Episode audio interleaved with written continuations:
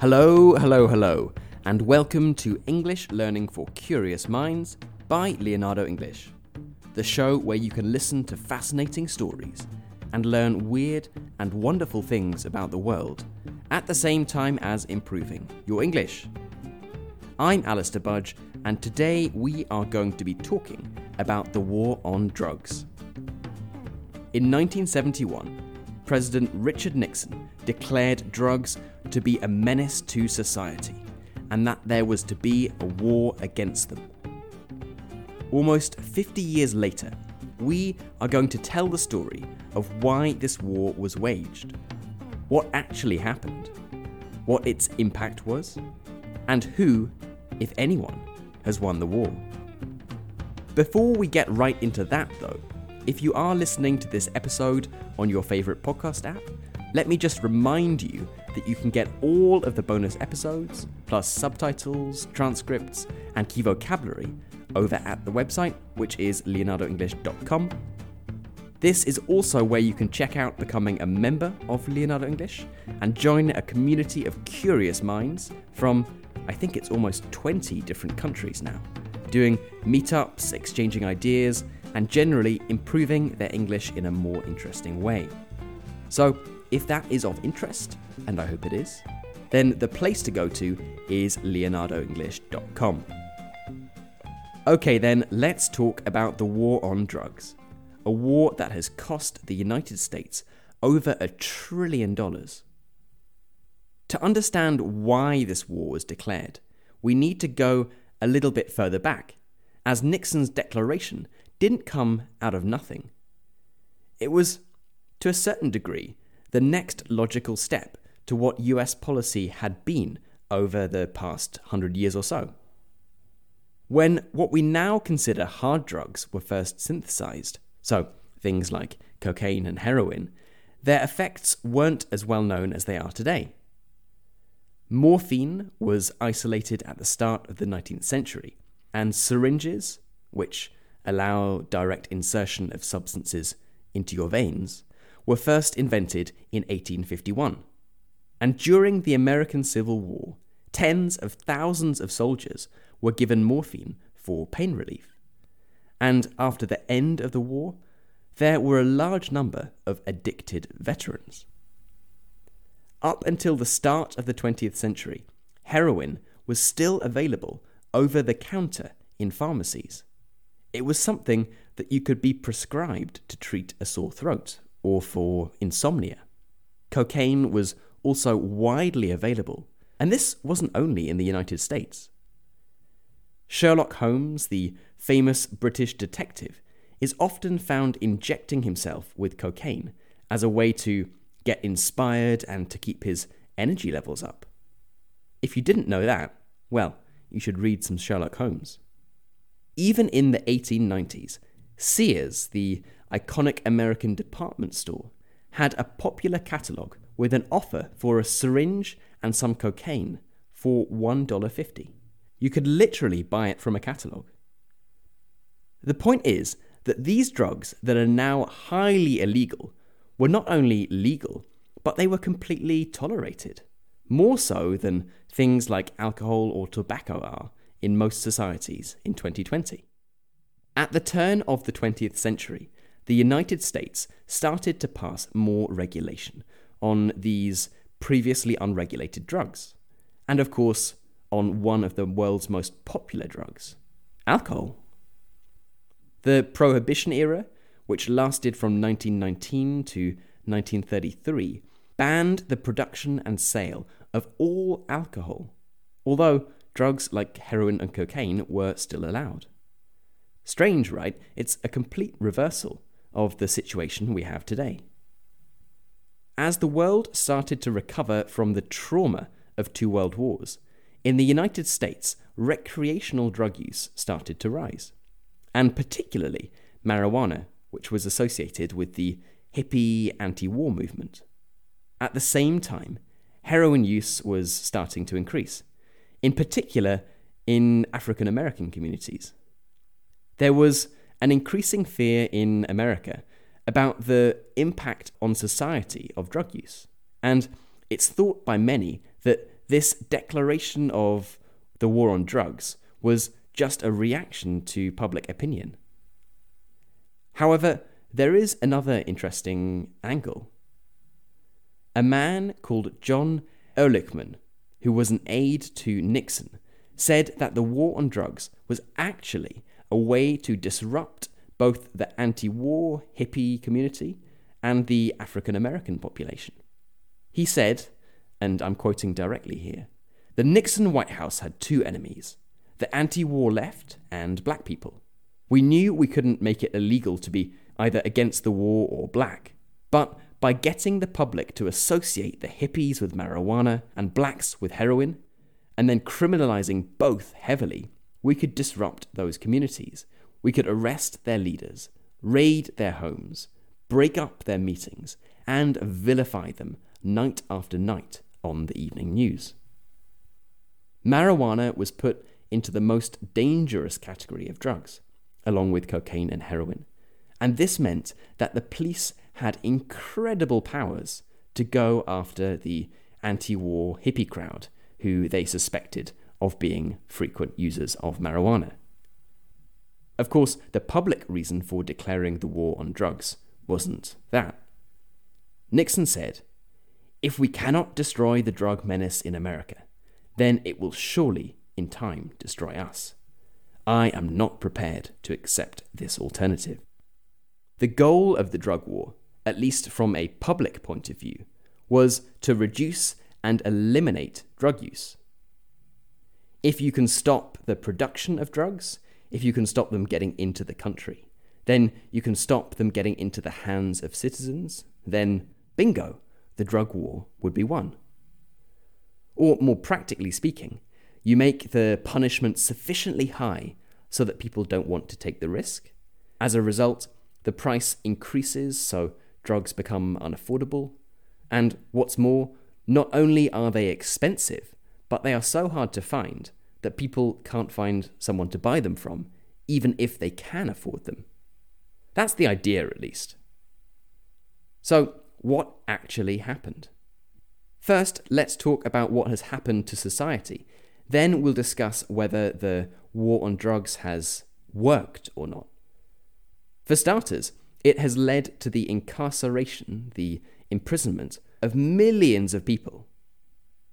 The United States has around 5% of the world's population, but 25% of the world's imprisoned population, largely due to the war on drugs. In 1971, when the war on drugs was declared, just under 0.2% of the US population was in prison. By 2008, this had risen to 0.8%. Of the 1.5 million Americans who are arrested each year for drug offences, one third of them, half a million, end up behind bars. And this, as I'm sure we all know, has an inordinate impact on the black community, with one in five black Americans spending time behind bars for drug offences. 13% of the American population is black, yet 40% of the incarcerated population, the population in prison, is black. So, obviously, the war on drugs doesn't affect everyone equally.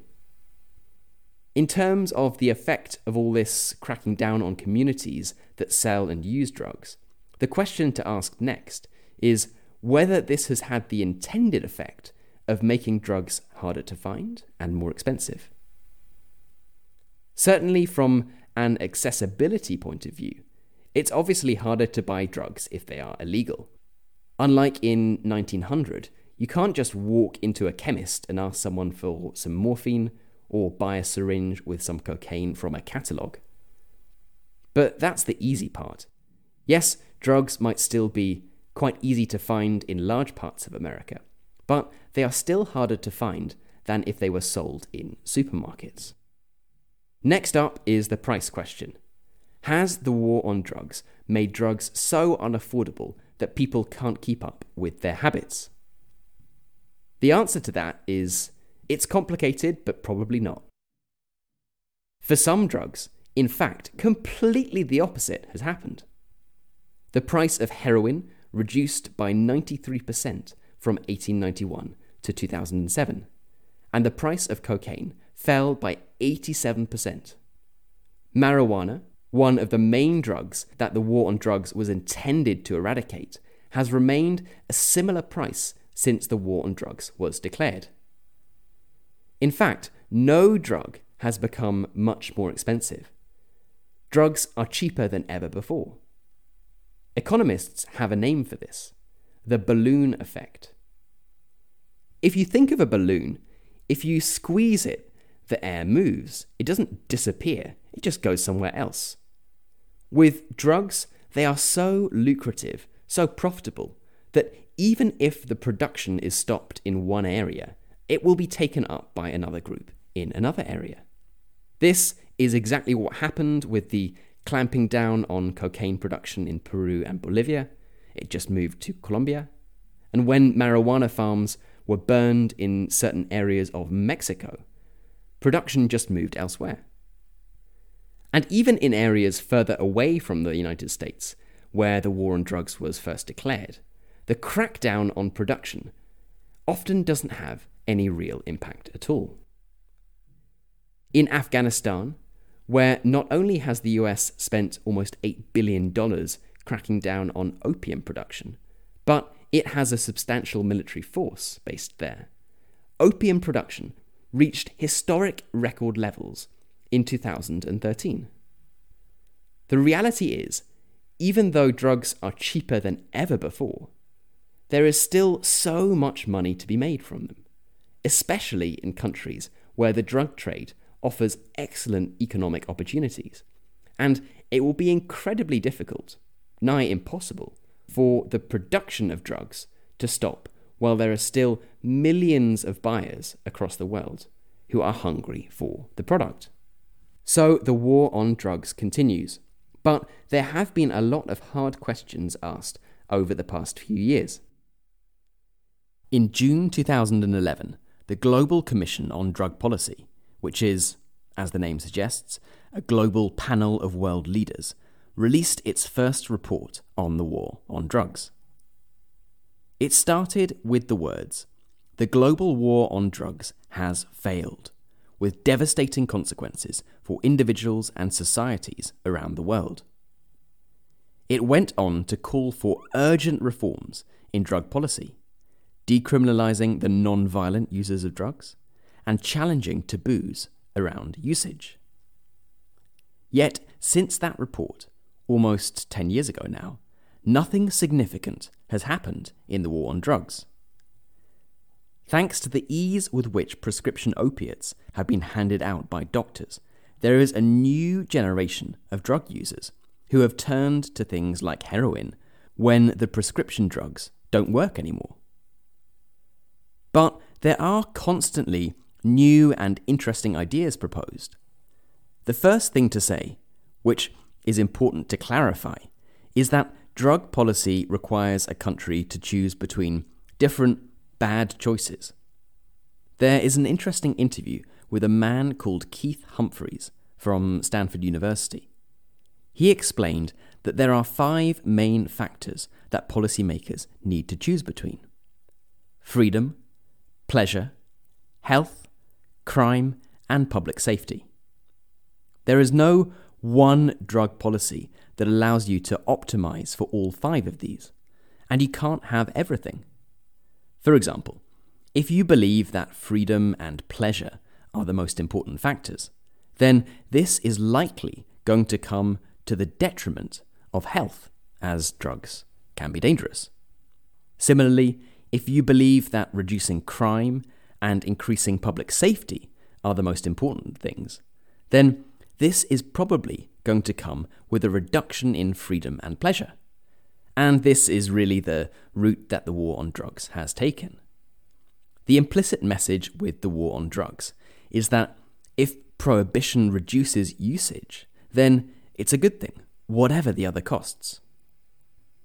Yet, given that there are legal drugs, legal opioids, which are now the greatest gateway drugs to stronger things like heroin, one has to question whether this objective is even valid anymore. The US spends $51 billion on the war on drugs every year, yet allows pharmaceutical companies to make billions of dollars by selling other, legal drugs to its citizens. It certainly seems like a bit of a contradiction to me. One thing that will be interesting to see in some states in the US, where marijuana is legal, is how things might be different if instead of the US paying billions of dollars to stop drugs ever getting into a country, it legalized these drugs and collected taxes on them. At the moment, the vast majority of the profits from the drug trade flow to organized crime gangs. But that's not how it needs to be. Drugs are expensive, comparatively speaking, because of the fact that they are illegal, and there is a risk involved with their production, transport, and sale. The raw materials, on the other hand, are typically pretty cheap. So the idea goes what if, instead of all this money going to crime gangs, it went to the government via the tax system? It's certainly an interesting idea, and there was a study back in 2010 from the Libertarian Cato Institute that suggested that adding a tax to illegal drugs, similar to the one on tobacco and alcohol, could raise almost $50 billion in taxes every year, which could be spent on schools, hospitals, drug rehabilitation, or all sorts of things that might be positive for society. The obvious counter argument to this is the fear that if drugs were legal, usage would skyrocket, it would increase dramatically. However, this hasn't proved to be the case in countries that have decriminalized the use of drugs, like Portugal, where the prophecies about every man and his dog deciding to start injecting heroin just haven't come true. As almost every drug policy expert seems to repeat, there are no perfect solutions, and something has to give. The war on drugs will reach its 50 year anniversary next year, and what does seem to be clear is that although it may have started with lofty, ambitious aims, it seems that the main winners of the longest war in recent American history are the very criminal enterprises that the war set out to destroy. Okay, then, that is it for today's episode on the war on drugs. It's the kind of topic that lots of people have a strong view on, so I would love to know what you think. We have a lot of listeners in several countries outside the US, which have been a centre for the war on drugs. So, if you have a view on how it has affected you or your country, I would love to know. You can email hi, hi, at leonardoenglish.com. And finally, one of our recent new members, an awesome guy called Michalo from Ukraine, told me that I should do more shoutouts to celebrate the countries that new members have come from. So here we go. We had uh, Michalo from Ukraine, of course, but the past few weeks have seen new members joining from Germany, Italy, Oman, Spain, France, Ireland, Czech Republic, Turkey, and Thailand. I probably missed out a few, and apologies if I have. But anyway, if you recognise your country there, then welcome, it's great to have you on board.